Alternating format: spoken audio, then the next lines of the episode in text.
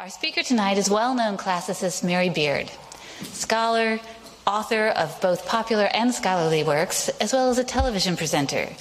Born in Shropshire, England, she read classics at Newnham, continued her doctoral work at the University of Cambridge, and after working at King's College London for uh, a period, returned to Cambridge, where she remains. Uh, she is the classics editor of the Times Literary Supplement and author of the popular blog A Don's Life, which is also a column in the Times. In addition to television, Beard contributes to the B B C Radio four series, uh, A Point of View. She's the general editor and occasional author of the series Wonders of the World, uh, small volumes geared toward the intelligent ignorant. She's penned over thirteen books herself and was shortlisted for the National Book Critics Circle Award for Confronting the Classics in twenty thirteen, when she was also awarded an O B E, Order um, of the British Empire. This evening she shares her perspective from her latest book, S P Q R, A History of Ancient Rome, favorably reviewed on both sides of the pond. Um, please join me, one of the intelligent ignorant, in welcoming her.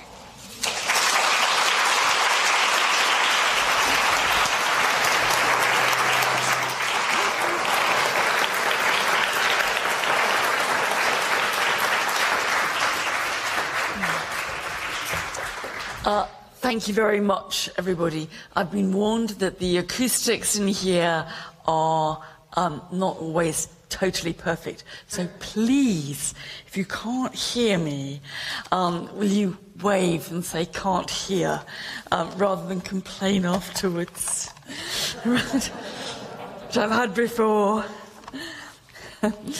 Okay. Uh, I first went to Rome Um, over forty years ago, in nineteen seventy-three, and I well remember that one of the things that struck me most vividly wasn't anything to do with the ancient remains uh, or the Renaissance art. It was the fact that still stamped onto every manhole cover, onto every lamppost and trash can, were the letters uh, S P Q R, Senatus Populusque Romanus, the Senate and Roman people, which two thousand years earlier had stood as an abbreviation for the ancient state of Rome itself, and even now is a symbol and a logo of the modern city of Rome. And I think it must probably count as the longest lasting acronym in the history of the planet, actually. Now, I would never have believed in nineteen seventy-three that I would wind up over forty years later having written a big history of ancient Rome with exactly that title, S P Q R, and I'm here tonight to address what I think is the most obvious question that that book raises. To put it very bluntly, why on earth do we actually need another history of ancient Rome? You know, haven't we actually got enough already, right? So I hope this evening that I'm going to convince you that we do need to keep going back to Rome afresh, and to give you a little taste of what my own version is like. Now, the first reason that I'm going to give is very simple. That is, new things about the ancient world are being discovered all the time. Ancient Rome is changing in unexpected ways that a historian writing fifty years ago, uh, let alone Gibbon writing his Decline and Fall in the eighteenth century, in ways they could never have imagined. And that's often through the appliance of modern science.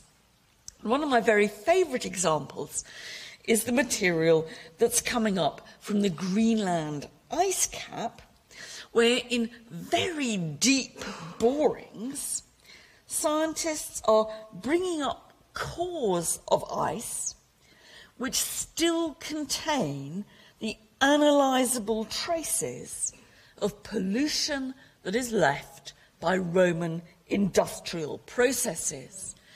Pollution at a level not matched until almost two thousand years later. Now, I'm afraid that I can't actually show you um, a slide of one of the cores themselves. And I expect if you think for a minute, you'll guess that all this analysis is a little bit more complicated than drilling down into the ice cap, bringing up the ice, and then looking for the little bits of black. It's not quite as simple as that. Um, but here is a fridge in which one of the cores is actually kept in Utrecht. Um, And you might say at this point, well, where does this pollution come from? And the main answer to that, and we don't fully know, but the main answer to that is almost certainly uh, the huge silver mines in, in Spain. That uh, most of the silver coins you see uh, from the Roman Empire uh, came from silver mined in Spain. It was a vast industrial process, and very, very likely what we're seeing in the Greenland ice cap is actually the, the remnants of the industrial work uh, in Roman Spain. I'm sorry I can't show you the core, um, but I can show you a skull. Um, I can show you one of the skulls from Roman Britain, which is the subject of some equally cutting-edge and changing science, which is beginning to help us track the migration and the movement of people across the Roman Empire. Now, we have had some very tantalising glimpses already before we've been able to do any big scientific analysis. We've had some tantalising glimpses of the way people got around in the Roman Empire, the way Roman Empire was actually the, the, the centre of a highly mobile population. And some of them have been, in fact, very intriguing. And I'm going to show you my favourite here. Um, this is actually a tombstone uh, from the north of Britain. Uh, and at first sight, it's nothing terribly uh, special. We've got a lady here um, and her biography uh, written um, underneath her. Um, it's a memorial, in some ways quite a conventional way, to a woman. Sadly, someone bashed off her face at some point. Um, but she's sitting here with a little treasure chest and uh, some woolworking on her lap. But underneath, the text is actually quite interesting and tells a more surprising story than you might imagine. It explains that she was a girl, woman, called Regina. So in Latin, Regina basically means Queenie, I think, in modern English. And she came from the south of Britain, um, from the Catuvellaunian tribe, um, which was, you know, a couple of hundred miles away from where she died. It makes it clear she had been a slave, but had been freed. She was called a liberta. But more interesting is that she'd married a man called Barates, who, he says, came from Palmyra in Syria. He was Palmyrenus, right? And here, uh, Barates, the Palmyran, on Hadrian's Wall in the north of Britain, commemorates his wife both in Latin here, but underneath in his native Aramaic. So you've got a bilingual inscription of this very bilingual couple. And obviously this uh, memorial raises all kinds of questions, like, you know, first, what on earth was Barates the Palmyran doing uh, in the north of Britain on Hadrian's Wall? And how had he hitched up with Queenie Um, from the Catuvellaunian tribe? Now, my guess is, but it's only a guess, is that he had been her owner and had freed her and married her. But then you go on and you think, so what language did they speak at home? You know, was it Aramaic or Latin or some sort of Celtic stuff? And when they stepped out, you know, on, you know, in the little towns in Hadrian's Wall, did this couple look odd? Or did they look absolutely normal? You know, or did people say, oh, that's that funny couple, you know, he's from Palmyra and she's from down south? Or was it absolutely standard? Now, we don't know the answer to any of those questions at all, but we do now know that this couple, Barbatus and Creaney, are just one isolated example of the mobility of people even within Roman Britain. And Roman Britain was about the most backwater province in the Roman Empire you could ever get. Um, even there, the Roman Empire was a, a highly mobile place, and we can start to track that more widely through the analysis of skeletal remains, and not just rely on uh, one or two tombstones. And the key giveaways in the skeletal remains are not just the skulls, but particularly the teeth in the skulls. And this is really, you know, work of the last ten, fifteen years, because the adult teeth we now see of any individual, ourselves included, still contain the chemical traces of the environment where the person was living when the teeth were forming in the jaw. Now, that kind of analysis is still not yet very precise, but one thing we can tell is whether the person had obviously grown up in a warmer climate than the one in which they died. And warmer is not always very specific. In the case of Roman Britain, that might have been the south of France or the north of Africa, but you can still see significant climatic differences. And what this is beginning to tell us, and that we've never known before, although sometimes have tried to guess it, is that probably something not much less than twenty percent of the people in the towns of Roman Britain whose skeletons we found had grown up in a significantly different climate. Now, that is an extraordinary total for a pre-industrial empire uh, where we tend to imagine a fairly static population. So that's another thing where, you know, that's not, we knew a bit about that before, but you can now write about the mobility of these people quite differently. But I have to say my favourite example, it's the skull again, my favourite example um, is this. It's a, a, another kind of new discovery. And in fact, um, it's a large sewer, uh, or more correctly, actually a cesspit in ancient Herculaneum, uh, the town very close to ancient Pompeii, uh, also destroyed in seventy-nine A D with the eruption of Vesuvius. Vesuvius. And it's a cesspit here being cleaned out by this noble worker here. Um, it's a cesspit underneath a small block of Roman apartments, a pretty ordinary block of Roman apartments. And it is where literally everything from the lavatories in the apartment blocks above ended up completely unmediated and eventually decomposed. You know, this is basically the basement. Up here, where you can't see, you've got an apartment block, and there are chutes down from the lavatories into this, and nothing happens for two thousand years except the excrement decomposes. In other words, what this guy is busy collecting uh, is the remains of what went into the mouth and then through the digestive tracts of the completely ordinary people living above. It's all been rediscovered. It's been bagged up into bags and bags and bags of it and taken off to Oxford, where at this very minute it is being carefully analysed.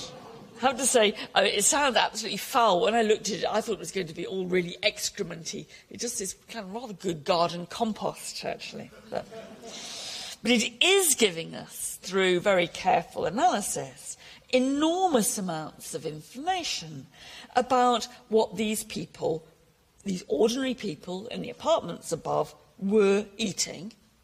And it's taking us away, for one of the first times, from the fantasies of Roman cookery that we get from Roman literature, the exotic fantasies of things like, you know, oh, pass the dormouse uh, stuffed with anchovy and honey, please, you know, that kind of stuff. There may have been that sort of stuff in Rome. I'm not saying there weren't, but ordinary people, as we've already been able to guess, but now can see very clearly, were eating quite different things, quite, much more predictable things. They were eating fruit and figs, and pomegranates and eggs and pork and chicken and fish. And that's what you find in the remains of the excrement here.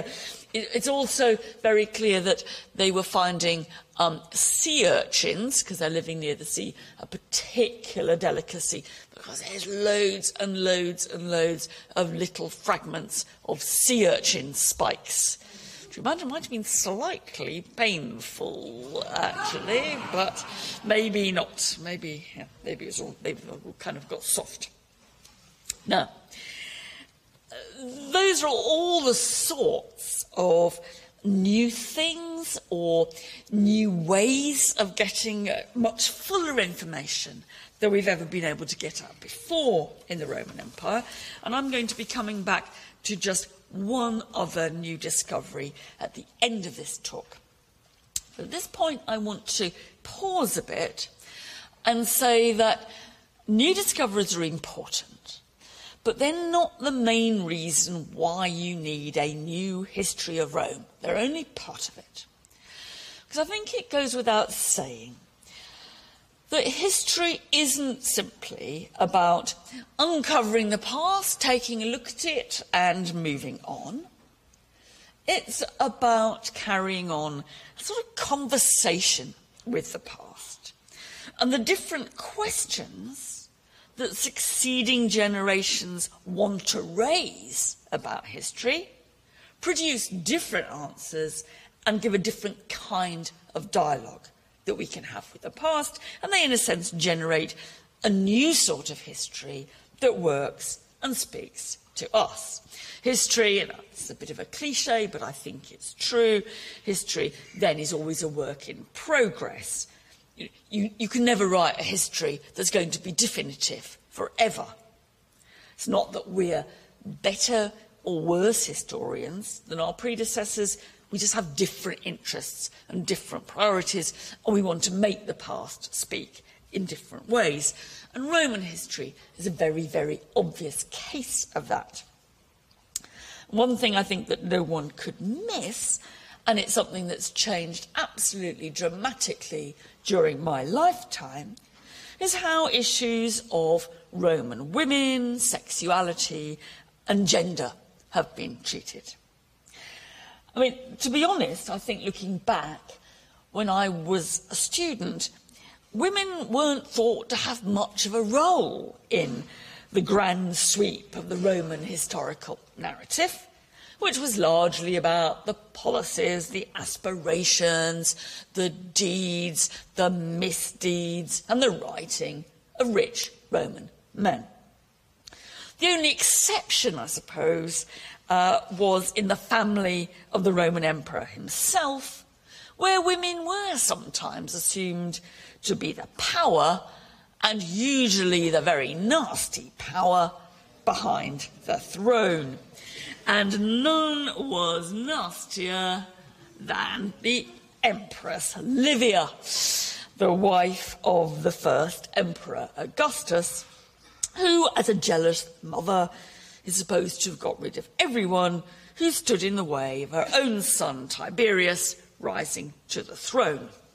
In the end, she's even supposed to have killed, some said, her husband Augustus, the emperor, by an extremely clever strategy.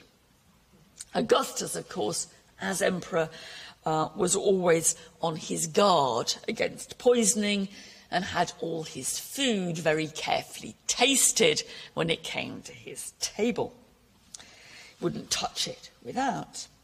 So what Livia is supposed to have done is to have painted poison on the figs as they grew on the trees in the palace garden, because no one ever bothers to test for poison a fig they pick directly off the tree.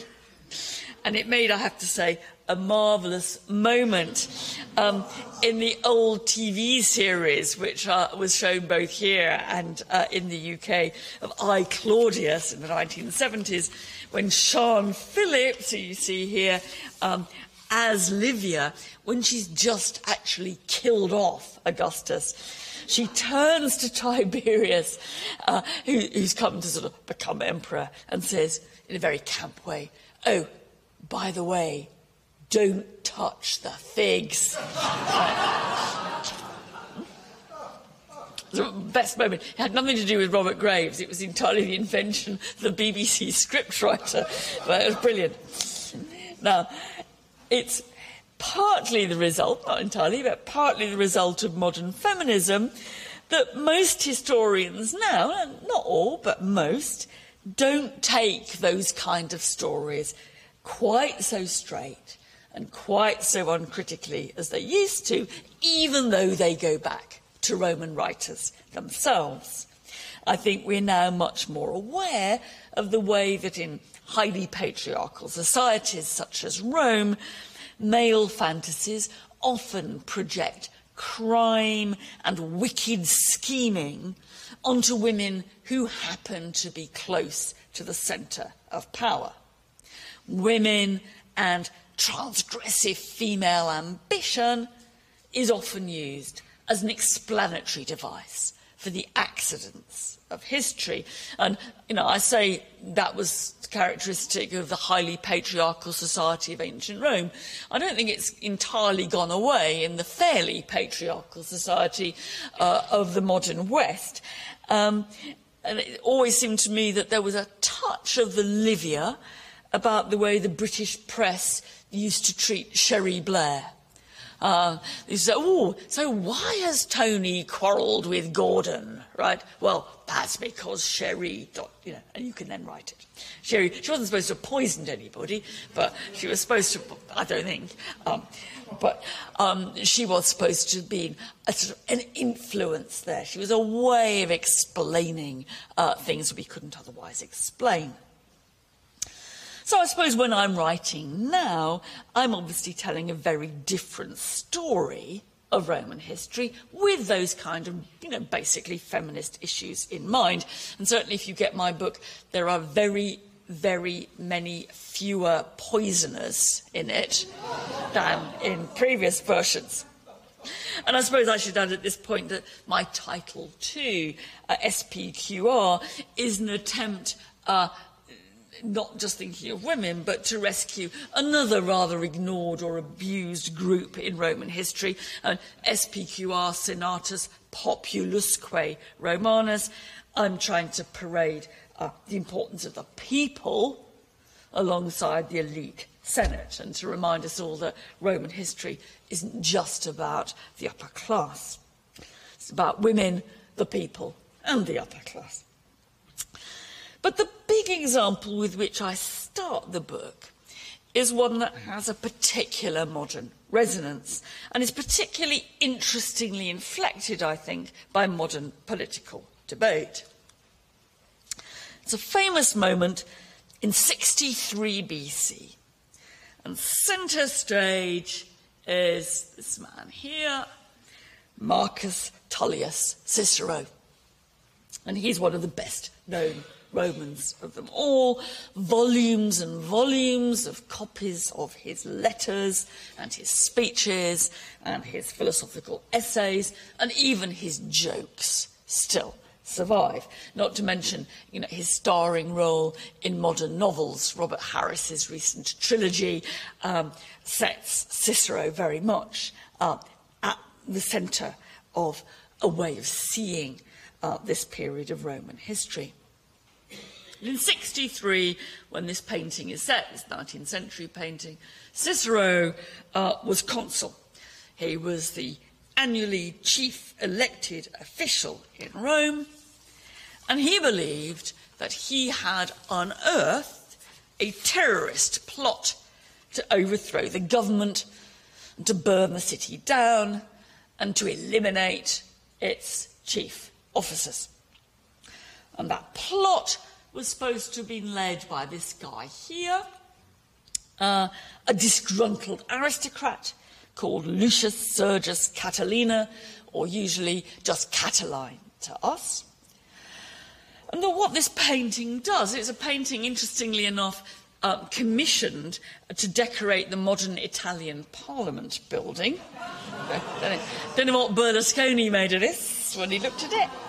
What this uh, does is it shows Cicero here actually in full flow denouncing the rather moody Catiline over here, who, interestingly, no one wants to sit next to. Uh, it's not, I have to say, an entirely accurate portrayal of the Senate House, which was never a semicircular building like this seems to be. Um, but it's not bad. Um, The speech we have to imagine that our Cicero at this minute is uttering actually still survives, because it's been copied and studied and practised ever since November sixty-three B C, and it's still on school and college Latin syllabuses all over the Western world. It's known as the first speech against Catiline. And you're going to need this in a minute. It starts, that speech, with one of the most famous Latin quotations of all. Quousque tandem abutere Catalina patientia nostra. How long, Catiline, he says, as he denounces the terrorist, how long will you go on abusing our patience? Um, the speech was a success, I have to say. Um, the upshot was that poor old Catiline, next to whom no one would sit, um, uh, fled the city soon after this speech was delivered. Whether he was as guilty as charged, we shall never know, but he certainly joined a makeshift army and was later killed in battle against the official forces of Rome. Catiline had gone. What Cicero did in Rome itself was round up the rest of those that he believed to be in the plot with Catiline, and he executed them without trial, claiming the justification and the protection of an early form of Homeland Security Act, Prevention of Terrorism Act. Right? He came out of the prison where he'd overseen the executions uh, to meet the public, and he uttered just one chilling word. He said, vixere, which meant they have lived, that is, they're not living any longer, they're dead. Right? Now, to start with, this was an heroic moment for Cicero, uh, and he was called the saviour of the Roman state. He had saved Rome from the terrorist plot. But soon, doubts began to arise over the legality of Cicero's actions, because one of the fundamental principles of Roman citizenship was that the citizen, unlike the non-citizen, was always entitled to a fair and free trial and could not be arbitrarily punished by any state official, no matter what crime they were suspected of. And before too long, Cicero found himself in exile on the charge of having executed citizens without due process. And as he left town, his house was demolished and a shrine of the goddess Liberty was erected on its site. He was allowed to come back a few months later, but his career never quite recovered. Now, that dilemma, Cicero versus Catiline, was debated ever after at Rome. It was used as part of the rhetorical practice exercises for young would-be Roman orators. Whose side would you take? But it doesn't take much to see the echoes or the prequel here of our own debates on almost exactly the same unanswerable question. How do you balance the security of the state against the rights of the individual citizen? So Cicero versus Catiline is always in my mind, at least, when we debate detention without trial, Guantanamo Bay, or recently the killing by British forces of British citizens fighting in Syria for ISIS. If you want a glimpse of the nice topicality of this incident, just take a look at these Hungarian protesters a couple of years ago. They're actually blazoning in Latin Cicero's very slogan, quousque tandem, how long will you go on abusing our patience? Now, of course, the rights of Roman citizenship are not new in their engagement with modern political debate, but they're always being reinflected and readjusted according to new circumstances. Now, I, I know that in Boston this is a rather dangerous example to take, but if you go back fifty years to uh, the middle of the Cold War, you will find John F. Kennedy exploiting slightly different ideas about Roman citizenship for slightly different reasons in his Ich bin ein Berliner speech. And there he is. This is what he said. two thousand years ago, he insisted, the proudest boast was Civis Romanus sum. I am a Roman citizen. Today, he went on, in the world of freedom, the proudest boast is Ich bin ein Berliner. Uh, one of the most famous uh, speeches of the twentieth century. But there is actually, I can't resist telling you, a little sting in the tail of this, and it's not about the Berliner. Um, uh, what Kennedy or his speechwriters probably didn't realise was that the most famous and most quotable use of that phrase, civis Romanus sum, in ancient Rome, had been a decidedly awkward one, because those were the words repeatedly cried out from the cross by an unfortunate and entirely innocent citizen on the island of Sicily when he was being crucified by a rogue Roman governor. Now, even if guilty, Roman citizens were by law immune from such degrading punishment. The man was desperately trying to claim his citizen rights. Civis Romanus sum, civis Romanus sum. It made not a blind bit of difference, and he died in agony. It wasn't a terribly good analogy for Ich bin ein Berliner, quite frankly, but Kennedy got away with it. Um, overall, I suppose what I'm claiming is that in many ways the principles and practice of Roman citizenship really do, though in very different ways, and this is where different sort of histories come in, underpin Western political debate over the last uh, three hundred or four hundred years, much more forcibly, I think, than debates and the principles and practice of Athenian democracy. And, of course, we're coming into yet a new phase about that uh, when we think about rights of citizenship, particularly, but not only, in modern Europe and uh, uh, migration, uh, refugees and asylum seekers. And I think it's worth saying here that uh, the, the words illegal migrant uh, are something that no Roman would ever have understood. Uh, the Roman city was based on an image of its origins as actually being a city of asylum seekers. And I think that there's quite a lot of work to be done on the relationship between our sense of what asylum is and Roman sense. But I want to, to finish now and spend the very last part of this talk going back to some, particularly one new discovery, and sharing actually an, a, a rediscovery that I've made myself and one that I made after S P Q R had gone to press. Because I think it's a nice indication of not only how new things about ancient Rome turn up all the time, but in very, very, very unlikely places. Uh, just to set the context, one of the questions that I address in S P Q R is the tricky question of when Rome became Rome.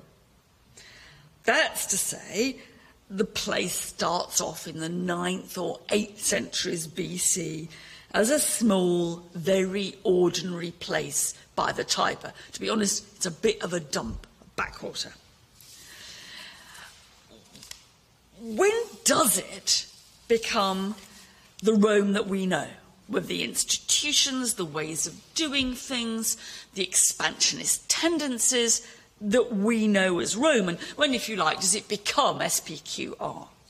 Now, I don't want to give away all the answers to that, but I don't think it will spoil the read if I say that I'm pretty clear that the key formative or transformative period of Roman history is not actually until the fourth century B C, when Rome was already four hundred at least years old.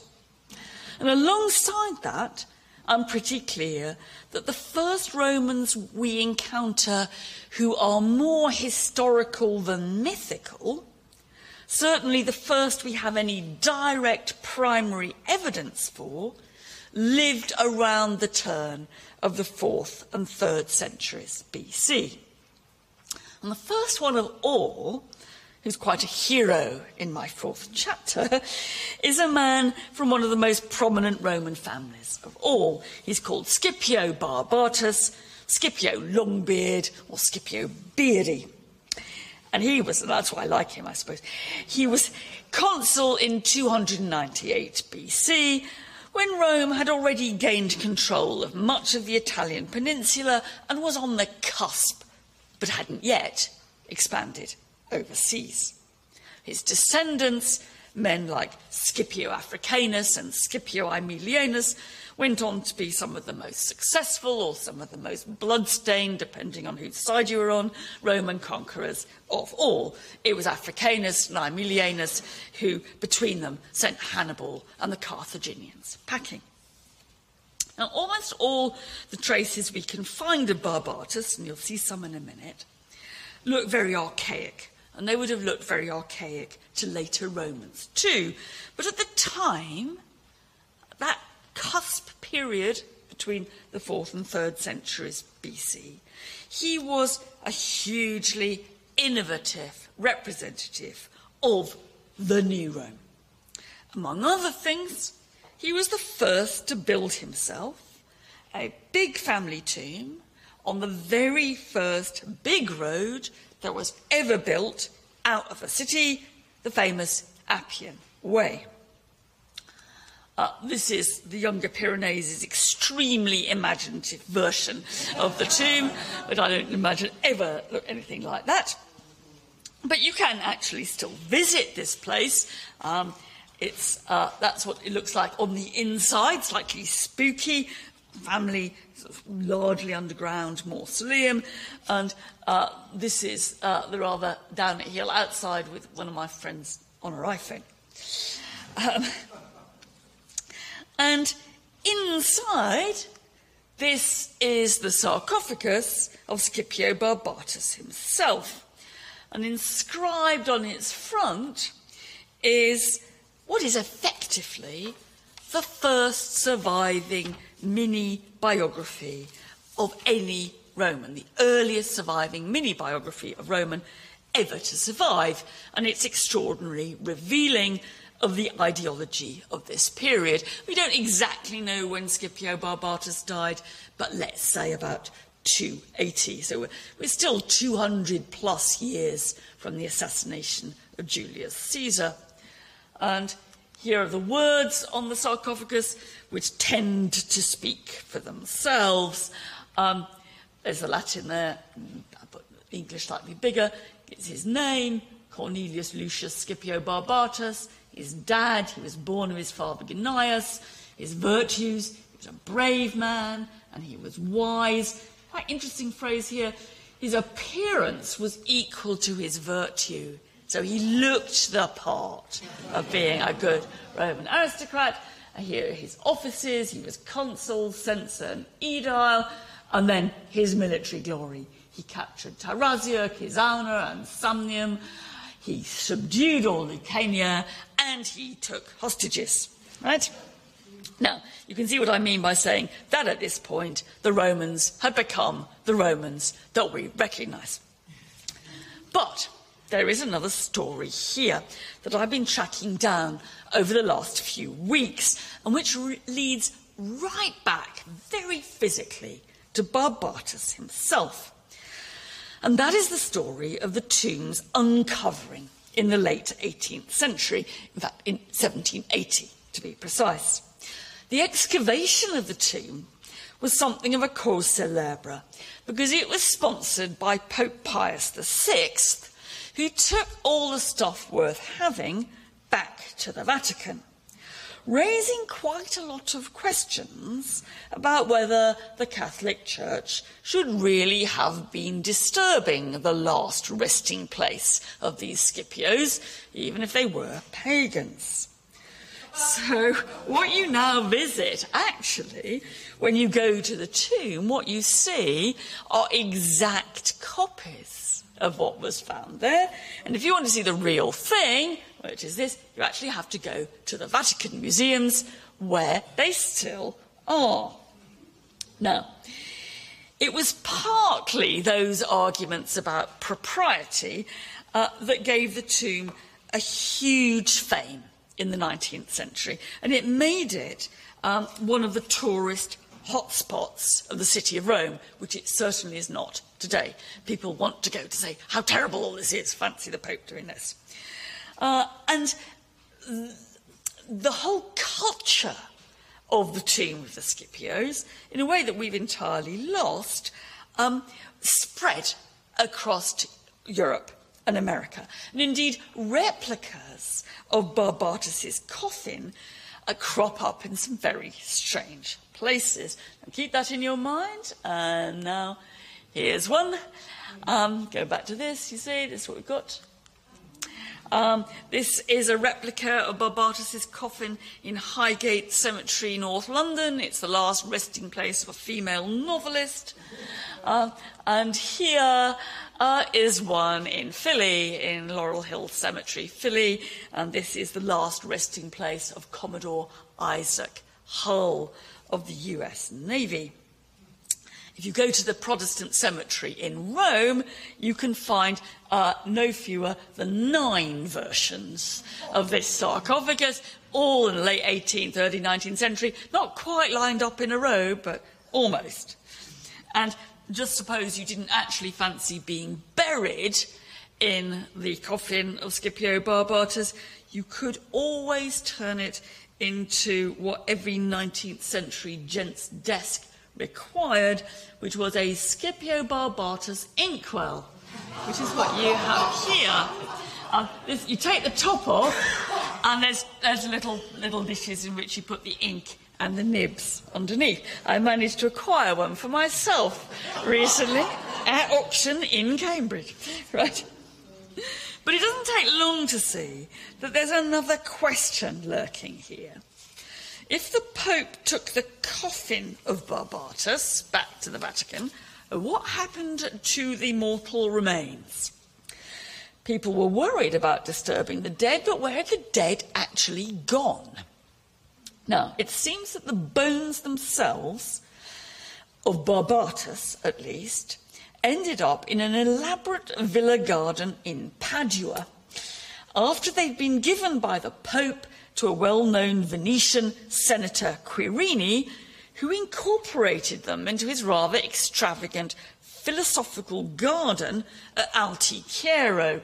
This is a drawing of the memorial now of Scipio Barbatus, um, in which the bones from the tomb in Rome were apparently put. I have no idea what the phallic symbols, number one and number two, were doing on either side of it, but uh, we probably will never know because the whole garden has been destroyed, and I've got no idea yet what happened to Barbatus's bones. But there was something else, happily, because on his finger in his coffin, Scipio Barbatus had been wearing a signet ring. Now, and this didn't go to Padua with the bones, because the French gave it, the Pope gave it, to a French scholar, a Monsieur Dutton, who had written learned works on the Scipio family. And Monsieur Dutton later sold it, or gave it, to the English Lord Berkeley.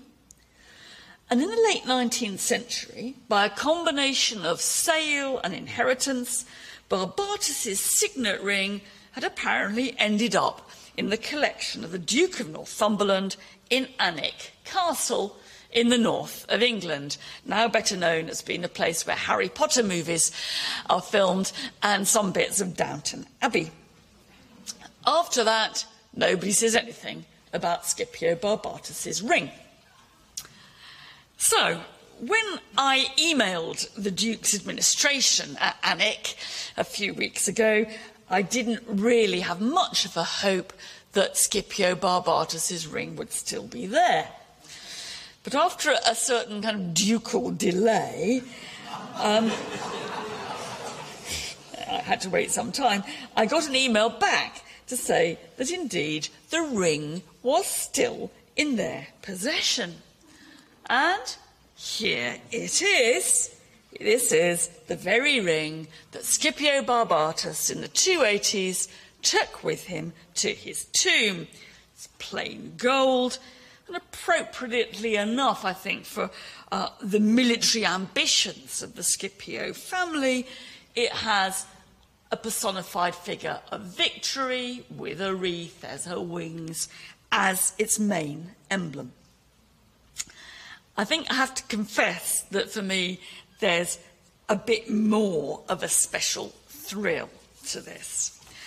This, I think, must count as the only bit of Roman jewellery that we can actually match up with a known historical owner. It's the only ring with a name attached, and it's this founder of the tomb of the Scipios, a major character at the very, very earliest third century B C. And where does it turn up? It turns up in a British medieval castle. And I have to say that if I wasn't here in the U S, I would be hot-footing it up to Northumberland and hoping that they would let me not just look at it, but try it on. uh, whether that's going to happen or not, we don't know. But one thing is for sure. If my S P Q R is lucky enough to have a second edition, this ring is certainly going to be in it. Uh, you will know you saw it first here. So thank you very much.